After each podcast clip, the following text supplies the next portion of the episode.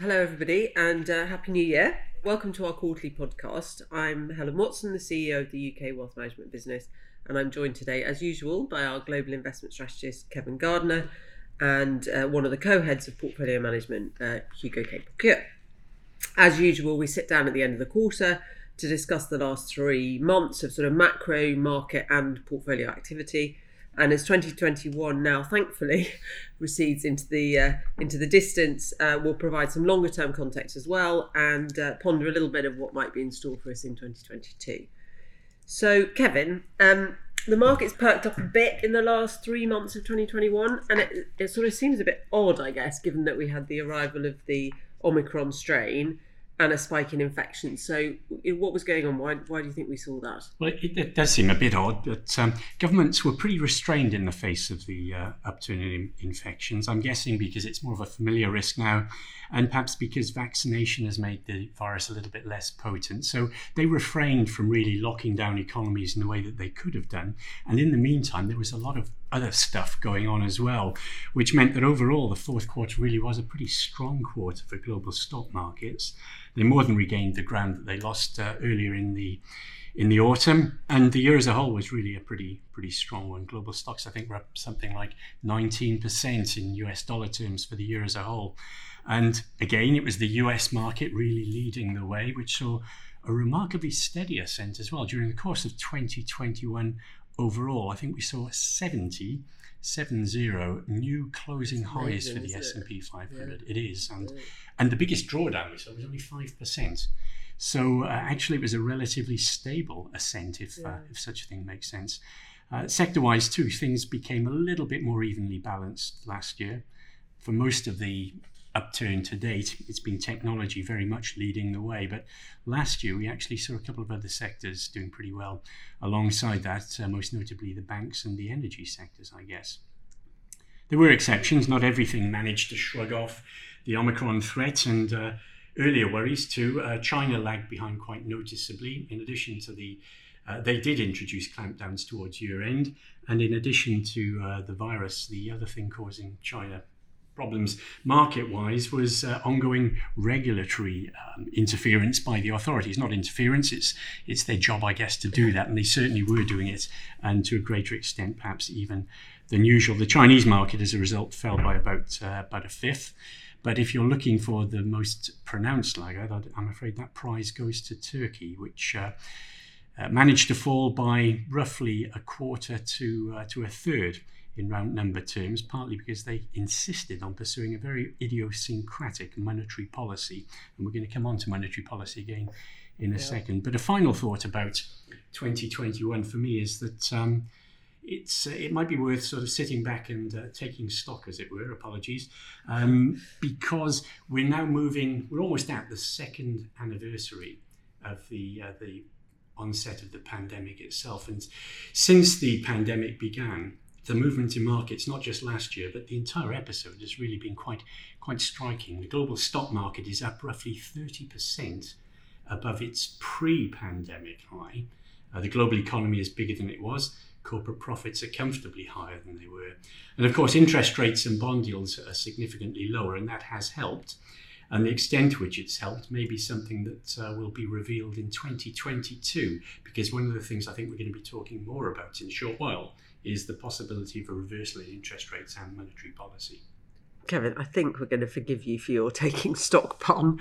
Um, Hugo, um, Kevin's told us it's been a very good year for markets, and you know, as as as he just said, you know, extraordinary, really, given the backdrop of, of the pandemic.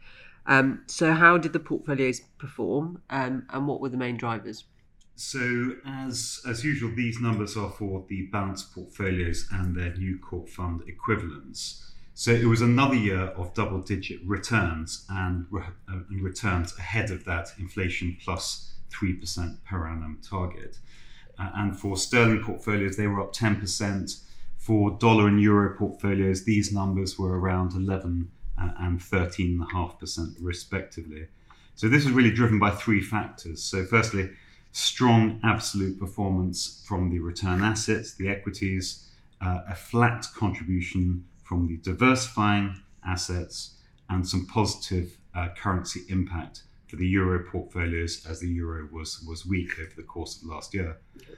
Turning to the drivers of performance, and if we take the return assets first, so we had an 11% contribution to portfolios, uh, and they performed, they, they were up 16.6% uh, against the broader global equity index, the MSCI, which was up 20.9.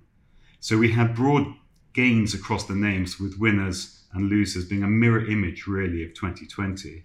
So the winners included financials such as Lloyd's up 35%, Wells finally. Fargo, finally, finally, Wells Fargo uh, up, up, even more, up 61%. So we're glad that we've held on uh, to those two positions. Uh, Amex up 37%. Um, cyclicals, including UK names, finally again uh, did a lot better. So Ashtead up 74%, Phoenix, uh, which is a UK fund, up 21%, and our more recent uh, additions, Eurofins, up 59%, and Constellation Software up 42. The losers were Vanda, the Chinese fund, which is down 45%, uh, Bares, uh, the, the high growth US tech stocks, down 12%, Cable One, down 21%. All of these were strong performers in 2020, so those three were up 50, 74, and 45%, respectively. The last quarter of the year was disappointing. So the relative underperformance of the equities over the year all came in the last quarter when our return assets were flat and the MSCI Global Equity Index was up 7%. Our holdings in what you could call the reopening trade, so banks, travel stocks, struggled to keep up with the market as Omicron struck and bond yields declined. So, for example, Ryanair was down 7%, Lloyd's was only up 2%. Our cable companies declined in value, having had a strong run over the first three quarters. So, Charter was up 22% at the end of the third quarter and then down 10% in the fourth quarter. And the decline in Chinese equity markets impacted both the Vanda Fund, down 18%, and Ward Ferry, down 13%. Notably, it was just a handful of the largest US tech names that drove the index return in the last quarter. Apple up 26%, Microsoft up 20%, Tesla up 36%. These big six stocks now account for 14% of the value of entire global stock markets. It's just extraordinary. Yes, and Apple is now bigger than the entire UK market, for example, yeah. and generated a quarter a quarter of the whole market's performance last year, and there's very little exposure to these stocks in portfolios. The situation for smaller tech companies was very different. So, for example, the Bares portfolio of smaller high growth tech related names fell 11%. But all of this can change very quickly indeed, particularly as the COVID news now seems to be improving. So, if we just take a peek into what's happening this year, we can already see a big rotation back in the other direction towards the reopening trade and bond yields rising. So, for example, as of yesterday, Wells Fargo is up 17% so far this year, whilst Microsoft is down 9%. And then if we shift to the diversifying assets, we had a flat contribution for the year, which is unusual given that equity markets were up strongly whilst portfolio protection, i.e., the put options, the Akura, and the One River, gave a negative contribution at a portfolio level of 0.8%, this was offset by gains from inflation protection, which gave about a half a percent contribution, and the trend followers, which also gave a similar amount. And whilst nominal bonds declined in value last year, inflation linked bonds posted strong gains. So our holding of inflation linked bonds gained, gained 6%. And this was complemented by gains from our holdings of the US and European break evens, which are also up about 6%. So the inflation focused fund, which contains both of these things, was up 5% for the year. Trend followers benefited from strong moves in a number of assets, but particularly in, commodities. So the Abbey Focus Fund for example, returned 15.5%. And finally, just on, on FX, on currency, uh, sterling ended up flat against the dollar and strengthened against the euro And here the decision to hedge euro positions for sterling and dollar portfolios proved beneficial. So, um, a good year overall, even if we missed out on the end of year rally. But as you pointed out, these things can change pretty quickly. Um, looking longer term, uh, what returns have we seen over the last three years, and, and what are the main drivers been there? Yeah, so uh, over the last three years, we've seen notable gains across most asset classes, and our portfolios have benefited from this tailwind. So, over that period, global equity markets uh, up 74%, 20% annualized, and the S&P has had one of its best three-year rolling periods going back to the 1950s. But this hasn't been a broad-based, but as I said before, it's been driven by the US large cap tech, such as the FANGs, Facebook, Apple, Amazon, Google, etc., dominating returns and value stocks really struggling. And this period also includes a decline of 30% in the first quarter of, uh, of 2020. Yeah. Bond markets um, over the three year period up 11% as bond yields declined primarily due to the COVID impact again in the first quarter of 2020. Uh, currency markets have been subdued, uh, and volatility, which uh, is, is very important for the pricing of options, has risen from very low levels uh, that we saw uh, before the, the pandemic. So, in that context, our return assets have returned uh, just under 76% Uh, and are marginally ahead of global equity markets. The diversifying assets have also contributed to returns. Uh, 1.4%. Firstly, from gains made as equity markets declined in that first quarter of 2020, and then more latterly from rising inflation and strong trends in commodity markets. Currencies have been pretty quiet with the, the pound strengthening by 6% against the, the dollar. Against this backdrop, sterling balanced portfolios have returned 41.2%, which is just over 12% annualized, whilst UK CPI plus 3% has risen by around 17%, which is just over 5% annualized. So this is where I do my managing expectations, I think, Hugo, because you know obviously we're very happy with those numbers, and hopefully our clients are happy with them. But you know we do have to be realistic that there is a very strong return over a three-year period, and and just and Kevin's nodding at me. Absolutely. Um, just over twelve percent a year, you know, is, is unlikely to be uh, unlikely to be repeated. Kevin, time for your crystal ball, I think. All of this sort of really leads us back, as it has all year, to thinking about the state of sort of global economies, but also what that means for inflation, as you alluded to earlier, is something we need to perhaps talk about a bit more. So, what's the data telling you there? It's, it, it is a pretty interesting juncture. So, e- economically, last year really did finish uh, pretty strongly, led by the States, where growth really picked up quite markedly.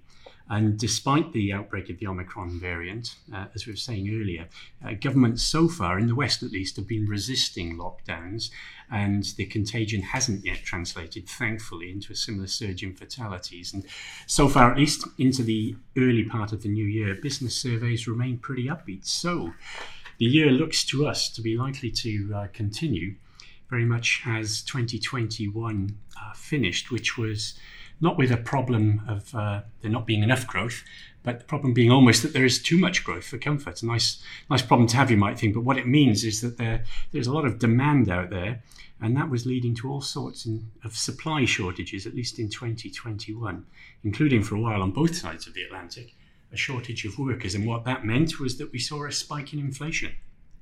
So we did suggest a year ago that inflation would become uh, an issue. Uh, remember, we sent a short uh, research note out titled uh, Inflation Revision Notes. Yes, because lots of people don't remember what inflation feels exactly. like. many, many people hadn't seen it yeah, until until yeah. recently. Absolutely.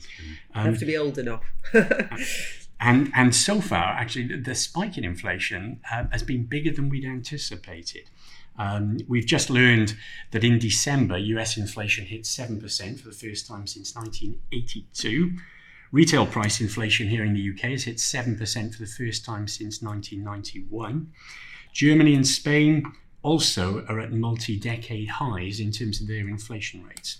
Now, the size of the spikes, the reason I think that we were surprised by just how spiky inflation was, is that clearly there are some bottlenecks out there that are very much being shaped by the pandemic. So, the Federal Reserve, for example, is right, was right, to say that some of the inflation in quotes is transitory. That's probably 2021's investment word of the year. Uh, and we haven't changed our assessment of the underlying scale of the inflation threat. It's not going to go away, in our opinion, but we do still see it as being manageable. And what I mean by that is that we don't need we think from a top down perspective at least, that we don't need to drastically su- suggest drastically restructuring portfolios just because of this inflation. That does assume, of course, going back to your point, Helen, that does assume, of course, that central banks do the right thing and tighten policy accordingly to make sure that inflation doesn't get completely out of control. The Bank of England smelt the coffee in the fourth quarter and eventually got round to raising interest rates in December. The Fed began to, but so far has confined its attention to tapering its bond purchases, not raising interest rates, although that may not be far out away. The ECB, perhaps of the big three Western banks, is the one that has yet to wake up, but we think it probably will. And writing interest rates for me is likely to be the economic theme of 2022. So, more to come on that. So, um, Hugo, if we look back over the last year, we didn't do as many trades as we did in the previous year. Um, can you remind us of the sort of major changes and, and any notable activity, particularly for the for the last quarter? Yes, so um, 2020 was very hectic and we carried out numerous trades. We were presented with some fantastic opportunities as equity markets declined and then rallied. 2021 um, has been quieter, however, we haven't been sitting on, on our hands. If 2020 was the year where the focus was on the return assets, the um, equities, then 2021 has been more focused on the diversifiers. And we can think about portfolio activity in three buckets. So, first bucket, inflation protection. Yeah, I was going to, I mean, obviously, how are we positioned with that, I think, is a key question. Absolutely. And, and that's been the top thing I think that we've been thinking about. The And the second area has been drawdown protection, so against a big equity market fall. And the third has just been making some, some changes within the return assets. We created the Inflation Focus Fund at the beginning of the year to hold your existing exposure to US TIPS, uh, inflation linked bonds, and also to gain exposure to other inflation linked markets and assets. We also bought ETFs linked to the break even inflation rate in the US and Europe. And later in the year, we invested with a manager that's buying inflation protection, long, long dated options. Hugo, do you want to just explain break even for those that don't know what it is? Yes, so this this is the amount of inflation that's baked in to the inflation linked bond market pricing. And the way these these ETFs work is by going long an inflation linked bond and short a nominal bond of the same And duration the and the- just isolating that uh, Yeah. component.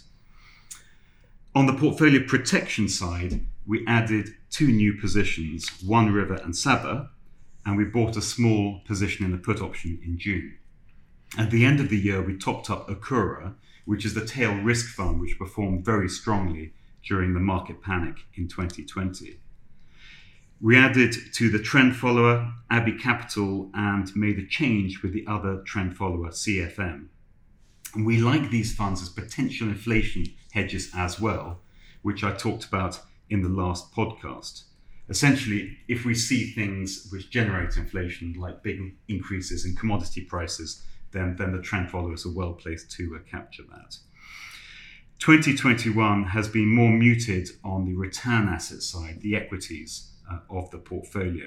We really like what we own for you, and so the main activity was exiting our lower conviction holdings, Fox, and the IVI European Equity Fund, and adding to the newer positions where conviction has been growing, so Eurofins and Constellation Software. We also added to the Vanda Fund, which is the Chinese equity fund managed by Cederberg. We did that in August and September after the sharp falls in Chinese equity markets. And we pretty much added what we had taken out in 2020, but at a 25% lower price. And we think that their stock picks now offer compelling value.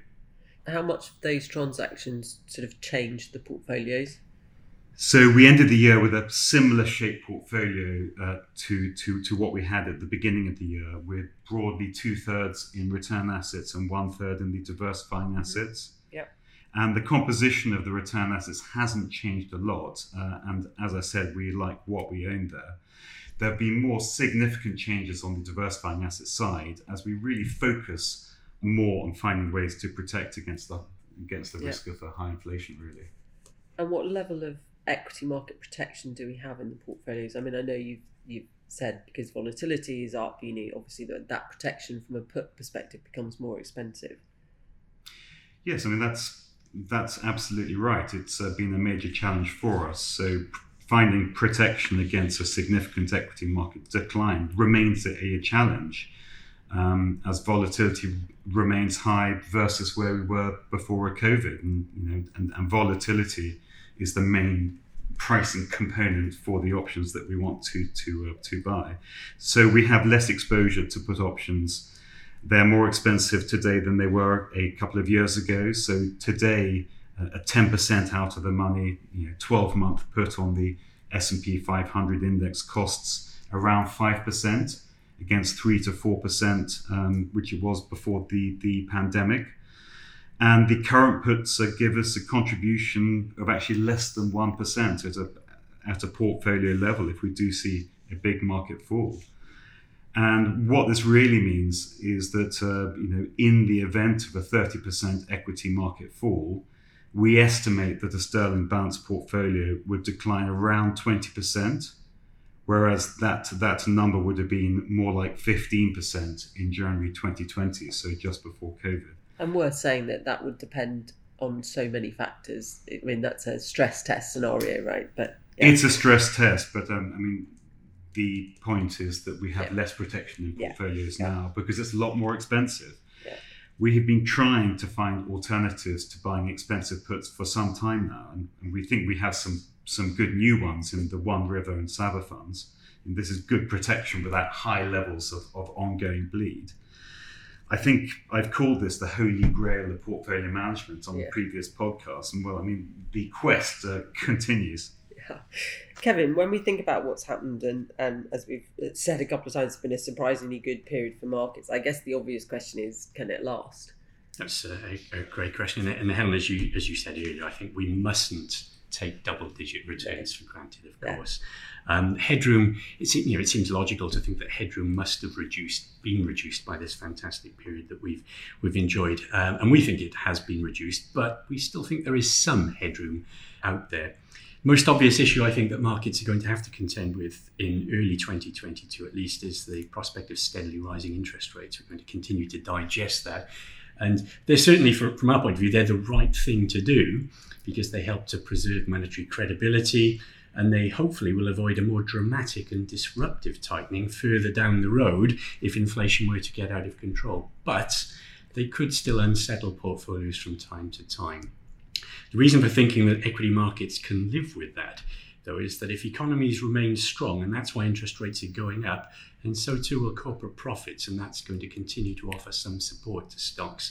I think one of the best kept secrets in the investment world last year was the surge in US corporate earnings, which was pretty sensational. And it's possible that expectations for corporate profits in 2022 may not yet be high enough. More generally, um, if we're, we're talking about the sustainability of markets, one of the things that we have to talk about increasingly is the prospects for sustainability in the environment. And I would like to think that in 2021, particularly in the fourth quarter, we saw something of an inflection point in the way that collectively we address the global climate debate. Now, the Glasgow Climate Pact that was delivered by COP26, it's, it's been seen by many people as disappointing in its specifics. For me, though, the more urgent tone of the discussions, the agreement to talk more often in future, and some unexpected cooperation, for example, between China and the United States, offers grounds, all those things for me offer grounds for a more constructive view. And I think investors in particular should bear in mind that the, the, environmental outlook can be much more nuanced than the headlines suggest. It may not be quite the, the, the threat, the urgent threat, perhaps that the, the, the headlines I- imply. And in particular, a combination not just of mitigation, but also adaptation is probably going to see, in my view, humanity through this particular crisis. And markets themselves, of course, are part of the solution, not the problem. And the risks? Well, I can see a couple of geopolitical flashpoints out there at, uh, at the turn of the year. Uh, the West is a little bit demoralized, literally perhaps, and leaderless at the moment. And it's been withdrawing from the global stage. There isn't a global policeman anymore. Nobody expects there to be a global policeman, as it were. And that's leaving Taiwan and Ukraine very vulnerable. Now, China in particular will never, ever give up its claims on Taiwan, and it's naive of anybody in the West to think that it will. But a dramatic denouement there or in Ukraine is not inevitable because both China and Russia need to continue to engage with the global economy if they're going to prosper. And the free world does have some bargaining power there if it can only use it. Hugo, you said earlier, you know, we've had three good years on the trot. Portfolios are still pretty fully invested. You know, given the risks that Kevin's outlined, inflation, potentially geopolitical, you know, what why is that? Well, what, what we've seen in the first few days this year is a reminder that when markets become polarized, um, with investors heavily focused in some areas, then it doesn't take much to trigger rotations. So, if in aggregate valuations appear quite full, then this masks plenty of attractively valued stocks, uh, particularly in certain geographies uh, such as the UK uh, and much of uh, Asia. And those companies that are most correlated to daily treasury yield moves, such as the mega cap tech stocks are trading on a 50% forward PE premium to the market. And the sort of the other side, the anti correlated companies are trading on a 50% discount. So, for example, capital heavy industries, so materials or transport, are unloved and we think underinvested. So, there are definitely areas to go fishing. And this is where the investments such as the Lansdowne and Phoenix funds could, could really shine coming back to the diversifiers, we have some interesting positions there, some of which could be the beneficiaries of a change in long standing trends, you know, particularly in commodity, fixed income, and currency markets. So, net net, we are happy with where the portfolios are, are currently. And if we weren't, then we would do something about it. I would be surprised if we had another three years of double digit returns in a row. I mean, we would be betting against history. However, the companies um, owned in the in the portfolios are performing very strongly. I mean, Kevin's just mentioned this; they're performing very strongly at an operating level. Earnings are, are very very strong, and our bottom up appraisal of realistic forward returns is still favourable, and, and certainly we feel that the current portfolios have a good chance of continuing to meet their real return objectives, and we continue to favour stocks over nominal assets such as conventional bonds and uh, cash. So thank you, Hugo and Kevin, for that, um, and thank you all for listening. Um, we always try and touch on topics that we think you'll be interested in, um, and the sort of questions you might ask. Uh, and we do get questions uh, from you from time to time. Uh, if you do have anything particular that you would like uh, you'd like us to cover, then please ask your client advisors, and they'll they'll obviously pass that on, and we're very happy to discuss it. Please remember that our podcasts are available on Spotify and Apple Podcasts. This is my bit where I sound like a product placement. Um, so if you uh, if you wish to receive them as soon as they're released or listen to uh, some of our other podcasts, then please subscribe on our channel uh, on either of those platforms. And it just remains for me to say I hope you have a very happy and healthy uh, 2022. Please note, this audio content is produced by Rothschild & Co. for information purposes only. The podcast is not provided as a solicitation, recommendation, or invitation to buy or sell any security, fund, or any other banking or investment product. Nothing in this podcast constitutes advice of any sort, and no responsibility is accepted in relation to the content accuracy or any reliance on the information provided. The value of investments and the income from them can go down as well as up, and you may not recover the amount of your original investment. Past performance should not be taken as a guide to future performance. This content should only be used or reproduced with the express written permission of Rothschild & Co.